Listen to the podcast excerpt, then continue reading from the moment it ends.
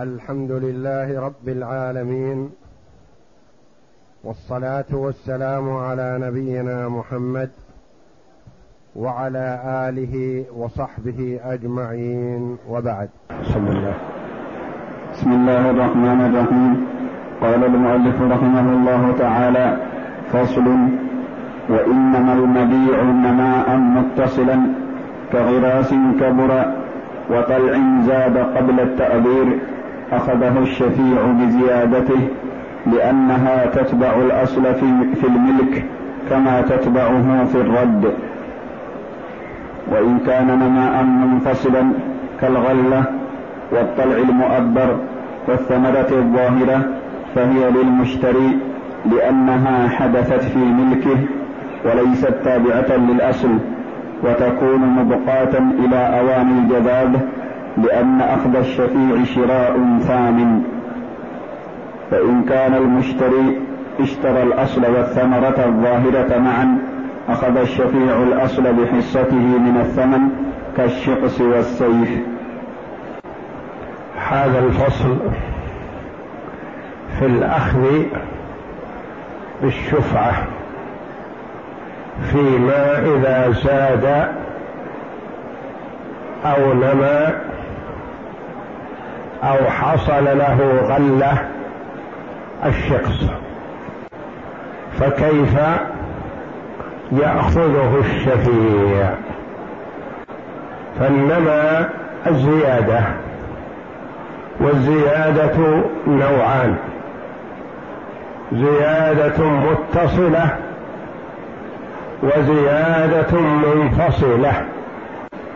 فالزيادة المتصلة يأخذ الشفيع الشقص بزيادته المتصلة في نفس القيمة السابقة، والزيادة المنفصلة لا تتبع الشقص إذا أخذه الشفيع، فإنها تكون للمشتري لأن عهدة الشقص عليه، فنماؤه المنفصل له ونقصه عليه، فيعتبر أخذ الشفيع بيعا ثانيا.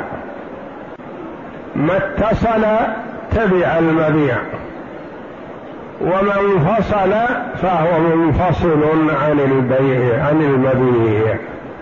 ومثل لكل نوع رحمه الله، فقال رحمه الله: وإنما المبيع نماء متصلا كالغراس كبر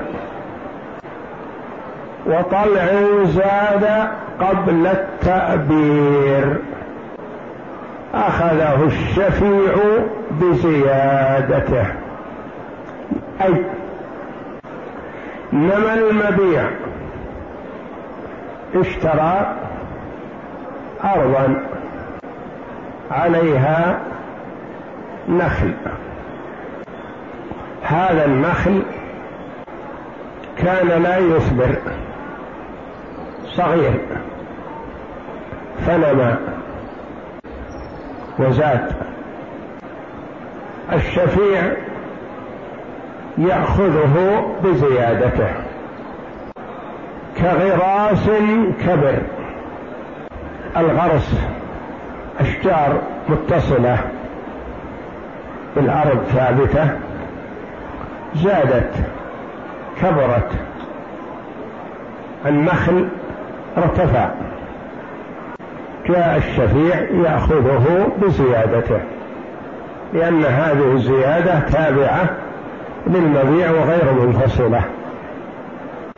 وطلع زاد قبل التأبير، سبق أن عرفنا في البيع النخل إذا بيع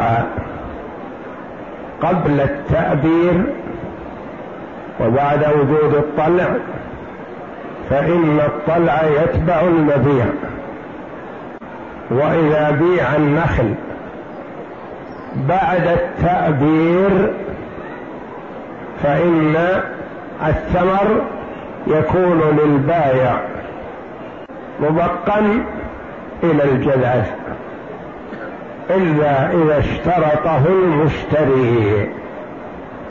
تسبق في البيع، إذا اشترى شخص من آخر بستان فيه نخل والنخل أطلع لكن ما أبه، فإن الثمرة تبع البيع. والتأبير هو التلقيح، يعني أن يوضع مع ثمرة النخلة من طلع الفحل، هذا يسمى التأبير. والتأبير عندنا يؤخذ من ثمر من نتاج الفحل النخل الفحل ويوضع في ثمرة النخلة فيصلح الثمر بإذن الله. في بعض الجهات التي تكثر فيها النخيل ويشق عليهم التأبير يجعلون الفحول في مهب الريح، فإذا هبت الريح نقلت من رائحة الفحل فعلقت بالنخيل فكفاها هذا بإذن الله. والنخلة أشبه ما تكون بالأنثى، لها فحل، إذا لم يعبر طلعها ما نفع يفسد. ورائحة ثمر الفحل شبيهة برائحة مني الرجل، فإذا خالط ثمر الفحل الأنثى من النخل حسن ثمرها ونفع، وإلا فلا ينفع. فلذا في الجهات التي تكثر فيها النخيل ويشق عليهم أن ينقلوا من هذه لهذا يجعلون الفحول في مهب الريح، فإذا خرج ثمر الفحل مع ثمر النخل وهبت الريح نقلته ثمرته إلى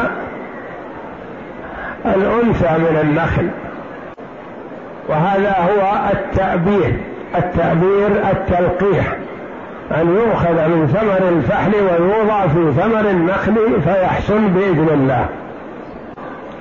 فسبق في البيع أنه إذا بيع النخل المؤبر ثمره فالثمر تبع البائع إذا سكت عنه، وإذا بيع النخل بثمره الذي لم يعبر ما تشقق طلعه يكون تبع المبيع،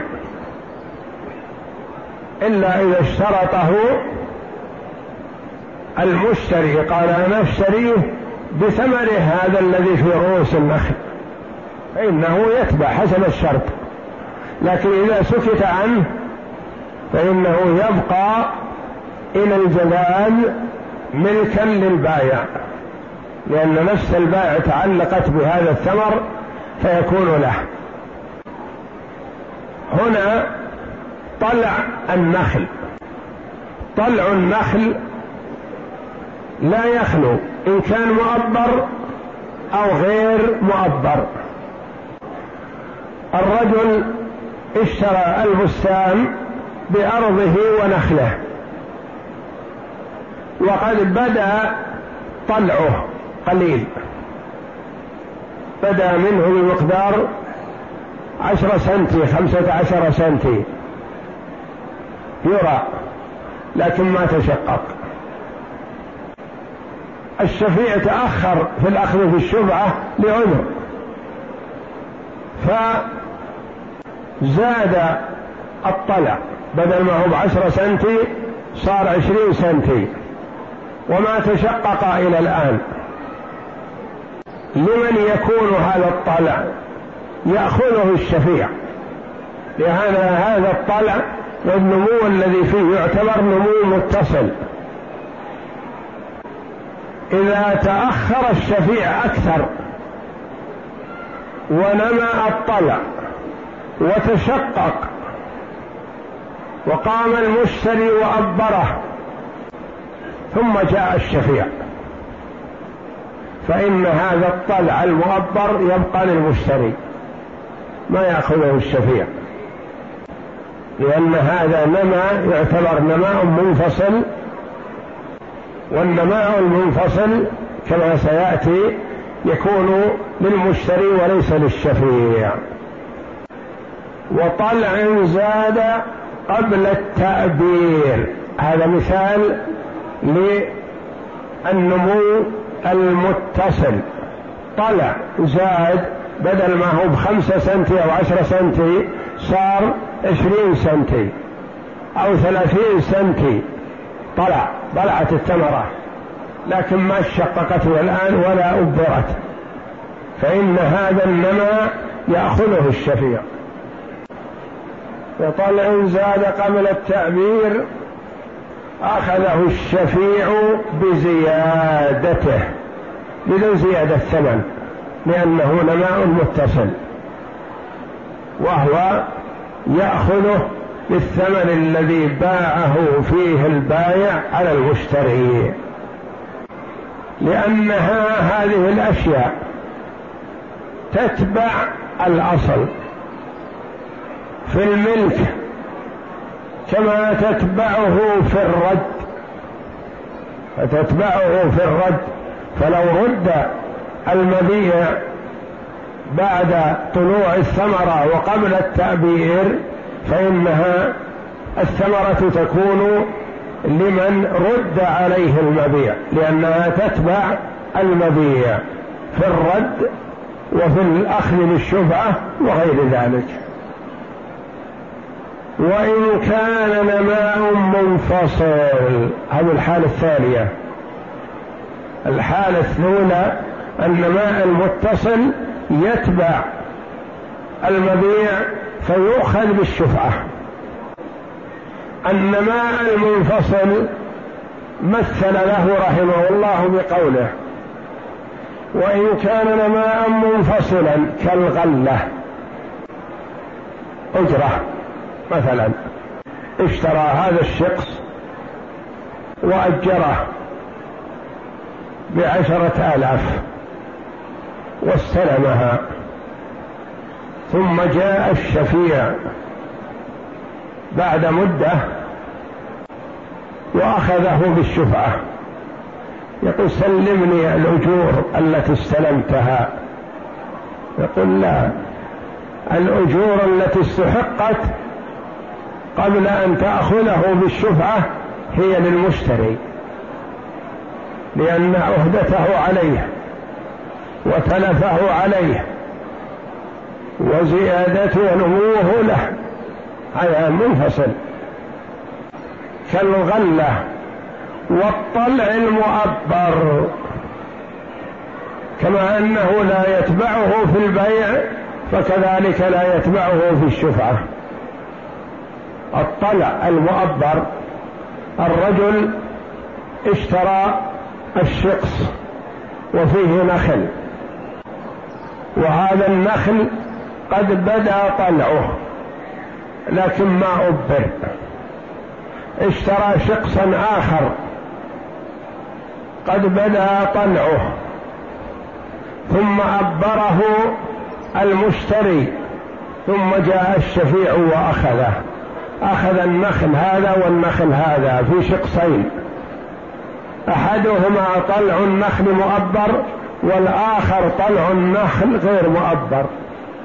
الطلع غير المؤبر يؤخذ مع النخل بالشفعة كما سبق، الطلع المؤبر ما يؤخذ بالشفعة، يبقى الطلع على رؤوس النخل إلى الجذاذ للمشتري، والشفيع يأخذ النخل فقط، ليس له حق في الطلع هذا الذي أبر، لأن هذا يعتبر الطلع المؤبر مثل الأجرة مثل الغلة، ما تؤخذ، تبقى للمشتري لأن عهدة المبيع عليه ونموه له وزيادته له ونقصه عليه.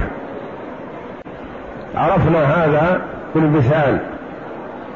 اشترى شقصين كل شقص فيه نخل، هذا ما أبر وقد بدأ طلعه وزاد الطلع لكنه ما أبر، والشفيع مسافر معه عذر. والنخل الثاني بدأ طلعه وأبر والشفيع على سفره، فجاء الشفيع فقال أنا آخذ الشقصين بالشفعة والثمرة هذه لي. نقول لا، الثمرة التي أخذتها قبل التعبير لك، والثمرة التي أبرت للمشتري ليست للبائع الأول لأنه هو اللي أبرها المشتري، وليست للشفيع لأنها أبرت قبل أن يأخذه بالشفعة، فما أبر فهو منفصل يبقى للمشتري، وما لم يؤبر فهو متصل يأخذه الشفيع. والثمرة الظاهرة كذلك، الثمرة الظاهرة مبقات، مثلا إذا كان فيه ثمرة على شجر مثمر والثمرة ظاهرة فإن الشفيع ما يأخذها، تكون الثمرة باقية إلى الاستواء للمشتري، ليست للبائع الأول ولا للشفيع الثاني، وإنما للوسط الذي هو المشتري، فهي للمشتري لأنها حدثت في ملكه وليست تابعة للأصل لأنها في حكم المنفصل، وتكون مبقات إلى أوان الجذاذ. ما يقول الشفيع خذ ثمرك بسر أخضر حبات، لا، يقول ثمره له ويبقى إلى الجذاذ، إن سبلك تأخذ بالشفعة فبها وإلا أرفع يدك إذا ما يناسب لك، مبقات إلى أوان الجذاذ، لأن أخذ الشفيع عبارة عن شراء ثاني. شراء ثاني الشفيع منين يأخذ؟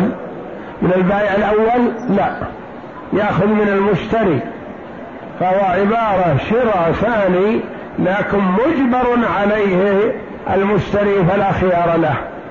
إذا طلبه بالشفعة فالنص النبوي يعطيه إياه، وإلا هو عبارة عن شراء ثاني لكن ما في مجال لزيادة الثمن أو نقصه، فما في مجال للزيادة من المشتري يقول ما أعطيك إياه إلا بزيادة، ولا في مجال للشفيع يقول أنا آخذه بالشفعة لكن ما يساوي هذه القيمة، آخذه بكذا بأقل. نقول لا، لا مجال للزيادة والنقص، وإلا فإنه يعتبر شراء ثاني. فإن كان المشتري اشترى الأصل والثمرة معا أخذ الشفيع الأصل بحصته من الثمن كالشقص والسيف. انتهينا من موضوع التعبير وعدم التعبير مثلا، هذه مثال آخر وصورة أخرى. المشتري جاء إلى هذا البستان والثمر محمل في الأشجار والنخيل وبأحسن حال، اشترى الشقص بعشرة آلاف واشترط ان الثمرة له، قال انا ما شريت الا اريد هذه الثمرة آنس بها وأتفكه فيها، فأنا شريته الآن لأجل هذه الثمرة المستحق التي كادت أن تستوي، ما شريت من أجل أصبر إلى سنة ونصف تأتي الثمرة الثانية، لا أنا من الثمرة هذه. قال له إذن ما دام تشترط الثمرة هذه ما بيعوا عليك بعشرة آلاف، أنا بيت عليك على أساس الأصل، وما هو معلوم في الفقه أن الثمرة للبائع، فأنت الآن تشترطها أنا ما بيع عليك إلا باثني عشر ألف. قال شريت باثني عشر ألف ما عندي مانع. فتم البيع بين الطرفين، الشقص والنخل والثمر الذي عليه باثني عشر ألف، لأنه كان تواطأ معه على الشراء بعشرة آلاف على أساس أن البائع مستثني الثمرة، لكن المشتري قال لا أنا ما أريد أشتري إلا بشرط أن تكون الثمرة لي. قال البائع أنا ما أبيع عليك بعشرة آلاف والثمرة لك، أنا بعت عليك على أساس أن الثمرة لي أنا، ولا بيع عليك الآن إلا بزيادة. قال أنا أشتري بالزيادة، ماذا تريد؟ قال أريد اثني عشر ألف وأبيع عليك الشقص والنخل والثمر. فتم البيع بينهم، فإذا الرجل يتصنت عليهم خلف الباب يتمنى أن يتم البيع ليأخذه بالشفعة، لأن البستان هذا بينه وبين صاحبه، يقول لو طلبت من صاحبي أن يبيع علي يمكن يزود القيمة، يعرف رغبتي في الشراء فيزيد علي القيمة، فأنا أخليه يبيع على زيد من الناس، والرجل يتسمع بإذنه ينتظر متى يمضون البيع. فلما أمضوا البيع باثني عشر ألف الشجر والثمر وإلى آخره باثني عشر ألف، وإذا هو يخرج عليهم أنا مشفع. فالمشتري أسقط في يده، فرح بهذا الشراء وهذا البستان وهذا الثمر، واشترطه على صاحبه باثني عشر ألف، فإذا الرجل يخرج عليه ويأخذه من يده. فيقال للمشتري هون على نفسك. الرجل الشفيع ليس له إلا النخل والعرق، والثمرة لك، الثمرة لك ما يملك أن يأخذها منك، لكن يخصم حقها في الثمن. يقول الحمد لله أنا اشتريت الشقص بعشرة آلاف على أن الثمرة له، ثم إني طلبت الثمرة فقال ما أبيع عليك إلا باثني عشر ألف، فقيمة هذه الثمرة ألفين، نقول الألفين عليك والثمرة لك وبقات إلى الجذاذ، والرجل يأخذه بالشفعة بعشرة آلاف، لأن الشفيع ليس له حق في الثمرة، لأن الأصل إن الثمرة تتبع البائع، فلما طلبها المشتري صارت له بزيادة هذه القيمة، فصار الشفيع يأخذ الشقص وما هو ثابت معه، وأما ما كان في حكم منفصل فإنه ليس للبائع الأول ولا للشفيع، وإنما للمشتري بحسب قيمته التي يقررها على الصنف. حتى لو تحيلوا مثلا وزادوا في قيمة الثمرة فالشفيع ما يجبر بالقيمة التي فرضها البايع على المشتري، وإنما يجبر بالقيمة التي يقررها أهل الصيف. إذا تواطأ المشتري والشفيع على أنه يتنازل له عن الثمرة صح، لكن إذا أحدهما ما رغب قال أنا ما وافق على أن تأخذوا بالشفعة، الحمد لله على ما شرعه رسول الله صلى الله عليه وسلم على العين والرأس، لكن الثمرة هذه أنا أبيها لي أني أسكن فيها الفترة هذه وأستثمرها وأستفيد من ثمرتها وبعدين أسلمك، إذا أخذت ثمرتي فهو لك. أو أن الشفيع قال أنا ما لي غرض في الثمرة، أنا غرضي في الشخص والنخل ولا أريد الثمرة، قال لا يا أخي أنا اشتريت جميع خذها جميع ودعها جميع، يقول لا ما يلزمني، أنا يلزمني أن آخذ الجميع الشخص والنخل الثابت، وأما الثمر الذي عليه فلا يلزمني ما أريده، الثمر هذا لك لك بقيمته. فأي واحد منهم اعترض سواء كان المشتري قال أنا ما أبيع الثمرة يقول من حقك، قال الشفيع أنا ما أريد الثمرة تدخل في ملكي، الثمرة لك، فيخصم حقها. ولذا قال رحمه الله كالشقص والسيف، يعني الشقص والسيف مثل الشقص مع الثمرة التي بدت على رؤوس النخل.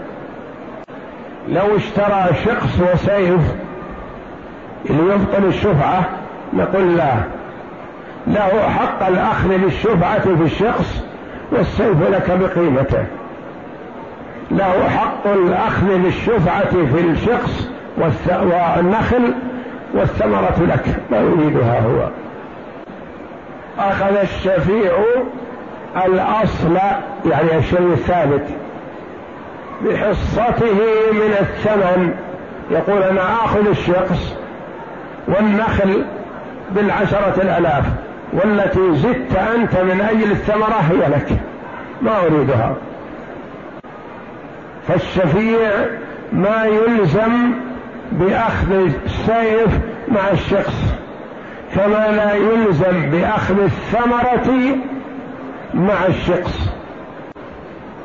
ولا يلزم المشتري أن يدفع الثمرة لل للشفيع لأنها ذي حكم منفصلة، يقول لا أنا أريد الثمرة، فالثمرة للمشتري لا يجبر الشفيع على أخذها ولا يلزم المشتري بدفعها للشفيع بثمنها، وإنما كل واحد منهم بالخيار. إن اتفق على أن يأخذها الشفيع فلا بأس بالتراضي، لكن إذا امتنع أحدهم، إذا امتنع المشتري من بيعها أو امتنع ال ال الشفيع من أخذها فلا يجبر أحدهم على شيء منها، وهذه مهمة وتقلباتها، لأنه شاء نخل مؤبر هذا نخل غير مؤبر بدأ ثمره ولم يؤبر فهو تبع الشفعة. الأجار الذي استلمه المشتري ما يأخذه الشفيع، إذا مثلا اشترى نصف دكان وهذا الدكان مؤجر بمائة ألف فأخذ المشتري خمسين ألف حصته من الأجرة والشفيع مسافر تأخر، جاء الشفيع بعدما مضى حق الأجار هذا وأخذ الدكان بالشفعة، الشفيع أخذ الدكان الشخص بالشفعة، ما يقول للذي أجر أعطني الأجرة التي أخذتها، لا، لأن هذا أجر حال كون الشخص في ملكه ولم يؤخذ منه، ولو تلف لتلف عليه، ولو انهدم الدكان لانهدم على المشتري ولا ينهدم على الشفيع. الشفيع ما لزمه شيء في السعة والخيار. نعم.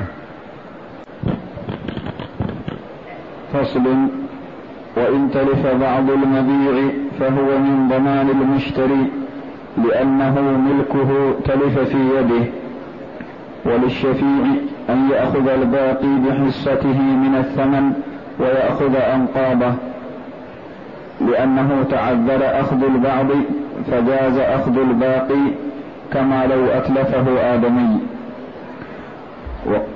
وقال ابن حامد: إن تلف بفعل الله تعالى لم يملك الشفيع أخذ الباقي إلا بكل الثمن أو يترك، لأن في أخذه بالبعض إضرارا بالمشتري فلم يملكه كما لو أخذ البعض مع بقاء الجميع. وإن تلف بعض المبيع فهو من ضمان المشتري لأن ملكه تلف في يده، وللشفيع أن يأخذ الباقي بحصته من الثمن ويأخذ أنقاضه، لأنه تعذر أخذ البعض فجاز أخذ الباقي كما لو أتلفه آدمي. وقال ابن حامد من أئمة الحنابلة: هناك فرق بين التلف من فعل الله تعالى أو تلف بفعل آدمي، نفرق بينها. نعم. إذا تلف بعض المبيع، اشترى نصف دار، شقص من دار، هذه الدار ست غرف، ثلاث للشريك وثلاث جرى عليها البيع. انهدمت غرفة بفعل آدمي، انهدمت غرفة بالمطر. يقول الإمام أحمد رحمه الله: في هذه الحال يأخذ الشفيع الشقص بحصة ما بقي من الثمن، وما تلف فإنه على المشتري. فإن كان المتلف آدمي فالمشتري يرجع ويطالبه، وإن كان التلف بفعل الله كمطر ورياح ونحوها فهو يخصم قيمة هذا التالف ويأخذ الشفيع ما بقي بحصته من الثمن. يقول الإمام أحمد: ويروى عن بعض الأئمة، عن الشافعي وعن أبي يوسف من تلامذة أبي حنيفة، يقول: يقال للشفيع تأخذه بكامل الثمن أو ترفع يدك. تأخذه لا، تأخذه بحصته من الثمن، وما تلف على صاحبه، على المشتري. أنت اشتريت، المشتري اشترى ثلاث غرف، واحدة من انتلفت بقي اثنتان، جاء الشفيع وقال أريدها فيأخذها ويخصم عليه، على الشفيع ما يلزم بقيمة هذا التالف، سواء كان التالف بفعل الله تبارك وتعالى أو بفعل آدم. قيمة الشقص ثلاثين ألف وهو مشتمل على ثلاث غرف، تلفت واحدة بقي اثنتان نعرضهما على أهل الصنف، نقول كم يقدر؟ والأنقاض تكون للشفيع لأن ذاك يرفع يده. قالوا تقدر قيمة هذا التالف بخمسة آلاف. نقول أليست ثلاث غرب بثلاثين ألف؟ قالوا بلى، لكن الأنقاض باقية، الأنقاض يأخذها الشفيع يستفيد منها، فيقدر التالف بخمسة آلاف، فيقال للشفيع تدفع خمسة وعشرين ألف وتأخذ الشقص هذا أو ترفع يدك، تأخذه بحصته. ابن حامد رحمه الله يقول كما قال أبو حنيفة رحمه الله، وقال بهذا قول لبعض العلماء ورواية للشافعي، يقول نفرق بين أن يكون التلف بفعل آدمي أو التلف بفعل الله تبارك وتعالى. إذا كان التلف بفعل آدمي فأنا معكم، يأخذه بحصته، وعلى المشتري أن يرجع على المتلف ويطالبه بحقه، ما يضيع على المشتري شيء. خصمتم عليه في القيمة خمسة آلاف، سيطالب زيد من الناس الذي أتلفه وتعود إليه خمسته، ما تضرر. لكن إذا كان التلف بمطر أو عاصف أو شيء لا دخل المخلوق به، كيف تغرمون المشتري الخمسة الآلاف ما دخل فيه شيء؟ خذوا القسط بكامل القيمة أو دعوه له، تجمعون له المصيبة. أنا أقول يقول مثلا إنه إذا كان التلف بفعل الله تبارك وتعالى، أقول للشفيع خذه بكامل القيمة أو دعه، لأن الشفيع المشتري ما عنده أحد يطالبه، إذا كان بفعل الله ما هم طالب أحد، معناه يروح عليه شيء من القيمة بدون مقابل. يقول الآخرون هذه مصيبة حصلت عليه وحده ما تنتقل إلى الشفيع، الشفيع ما حصل عليه شيء، فما نبتليه بشيء ما حصل عليه. هذا يمكن نقص على المشتري قدره الله جل وعلا، فما ننقله للشفيع، الشفيع ماله إلا صافي. فالخلاف بينهم رحمهم الله فيما إذا كان التلف بغير فعل آدمي. بعضهم ينظر إلى المشتري يقول إن النبي صلى الله عليه وسلم يقول لا ضرر ولا ضرار، والمشتري يتضرر الآن إذا أخذ منه بعض القيمة. أما إذا كان بفعل آدمي فلا بأس، لأنه ما عليه ضرر، يأخذ من هؤلاء القيمة ناقصة ويأخذ النقص من الفاعل، من الذي جر عليه هذا النقص وهو الذي هدم المبيع ونحوه. أما إذا كان بفعل الله تبارك وتعالى فيقال للشفيع أنت بالخيار، إن شئت خذه بالقيمة كاملة أو دعه، ولا تأخذه بقيمة ناقصة يتضرر المشتري. يقول الآخرون وإن تضرر المشتري، لأن هذا يمكن يكون عقوبة عليه فما يتحملها الشفيع، يمكن يكون هذا المشتري منع الزكاة أو تسبب في شيء فسلط الله عليه نقص، ما نحمل الشفيع نقول خذه بنقصه، يقول لا الشفيع أنا آخذ ما آخذه منك بقيمته المعتبرة وما أجراه الله جل وعلا، نقصا عليك، ربما يكون عقوبة لك بالإخلال أو رفع الدرجات لك في الآخرة.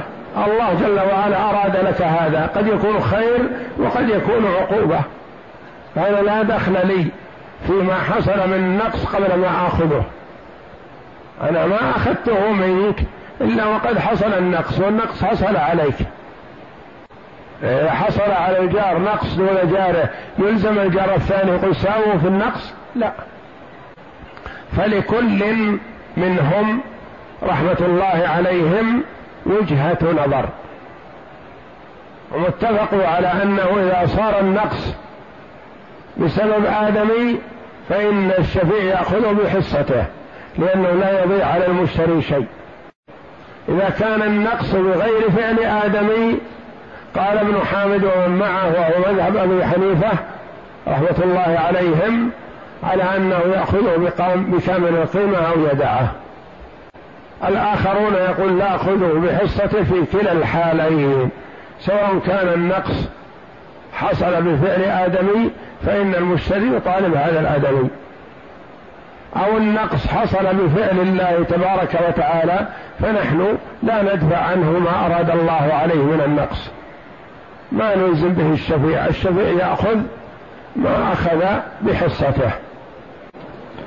لأن, لأن في أخذه بالبعض إضرار بالمشتري، هذا قول أبي حامد رحمه الله، فلم يملكه كما لو أخذ البعض ما بقى الجميع. لو أن الشفيع قال أنت اشتريت مثلا هذه المساحة، أنا ما أتحمل هذه المساحة كلها، أنا أريد نصفها، نقول للشفيع خذها كلها ولا دعها، ما يصلح لك أن تأخذ البعض. فكذلك إذا تلف بفعل, آه بفعل الله تبارك وتعالى، نقول خذه بكامل القيمة أو دعه، أنت بالخيار، والله أعلم. وصلى الله وسلم وبارك على عبده ورسوله نبينا محمد وعلى آله وصحبه أجمعين.